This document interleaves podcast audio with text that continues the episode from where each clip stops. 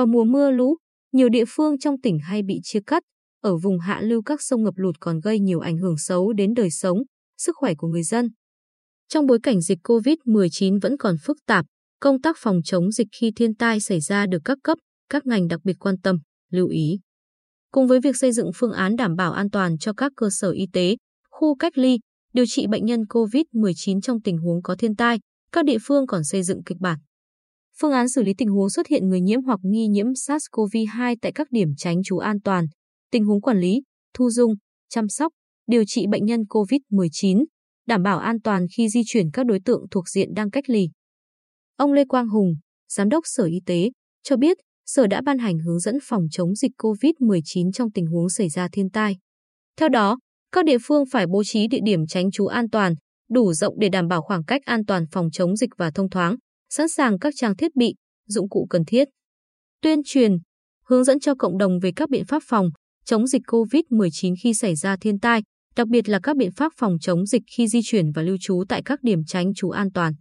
Nếu có ca F0 tại vùng chia cắt, địa phương phải thực hiện điều trị tại chỗ, cung ứng đủ thuốc và tổ chức đội ngũ y tế lưu động để phục vụ điều trị.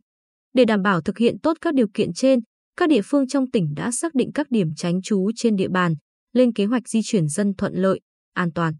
Bác sĩ Dương Ngọc Hùng, Giám đốc Trung tâm Y tế huyện Tuy Phước, chia sẻ, huyện Tuy Phước, đặc biệt là bốn xã Phước Hòa, Phước Thắng, Phước Sơn, Phước Thuận là vùng rốn lũ, thường phải di chuyển dân trong mùa mưa.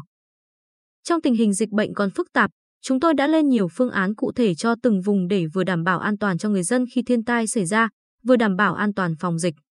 Ở phần di tản dân, các xã đã tính sẵn số lượng dân cần di tản theo từng tình huống cụ thể, đồng thời tính sẵn nơi di tản theo số lượng dân từng vùng đảm bảo 5K để phòng chống dịch.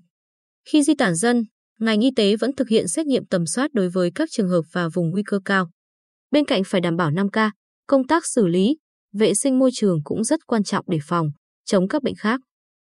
Bác sĩ Lang Đình Bính, Giám đốc Trung tâm Y tế huyện Vân Canh, cho biết, thực hiện hướng dẫn của Sở Y tế, chúng tôi cũng chuẩn bị cơ số thuốc để phòng chống dịch COVID-19 trong khi thiên tai xảy ra cũng như xử lý môi trường sau khi thiên tai bão lũ. Trong tình dịch bệnh COVID-19 còn phức tạp, các địa phương cũng thành lập các tổ điều trị cơ động để thực hiện ứng cứu khẩn cấp cho bệnh nhân COVID-19 hoặc cấp cứu các bệnh khác tại khu vực bị chia cắt bởi bão, lũ và điểm tránh trú an toàn. Bác sĩ Dương Ngọc Hùng cho biết thêm, khi phát hiện trường hợp dương tính SARS-CoV-2 ở khu tránh, trú, chúng tôi sẽ bố trí cách ly ở phòng riêng và nhanh chóng đưa về cơ sở cách ly điều trị của huyện. Bên cạnh đó, ngành y tế tiếp tục truy vết để xét nghiệm tầm soát. Trường hợp phát hiện F0 ở vùng chia cắt không thể đến cơ sở điều trị cách ly của huyện thì chúng tôi cũng đã thành lập trạm y tế lưu động và chuẩn bị sẵn cơ số thuốc để điều trị tại chỗ.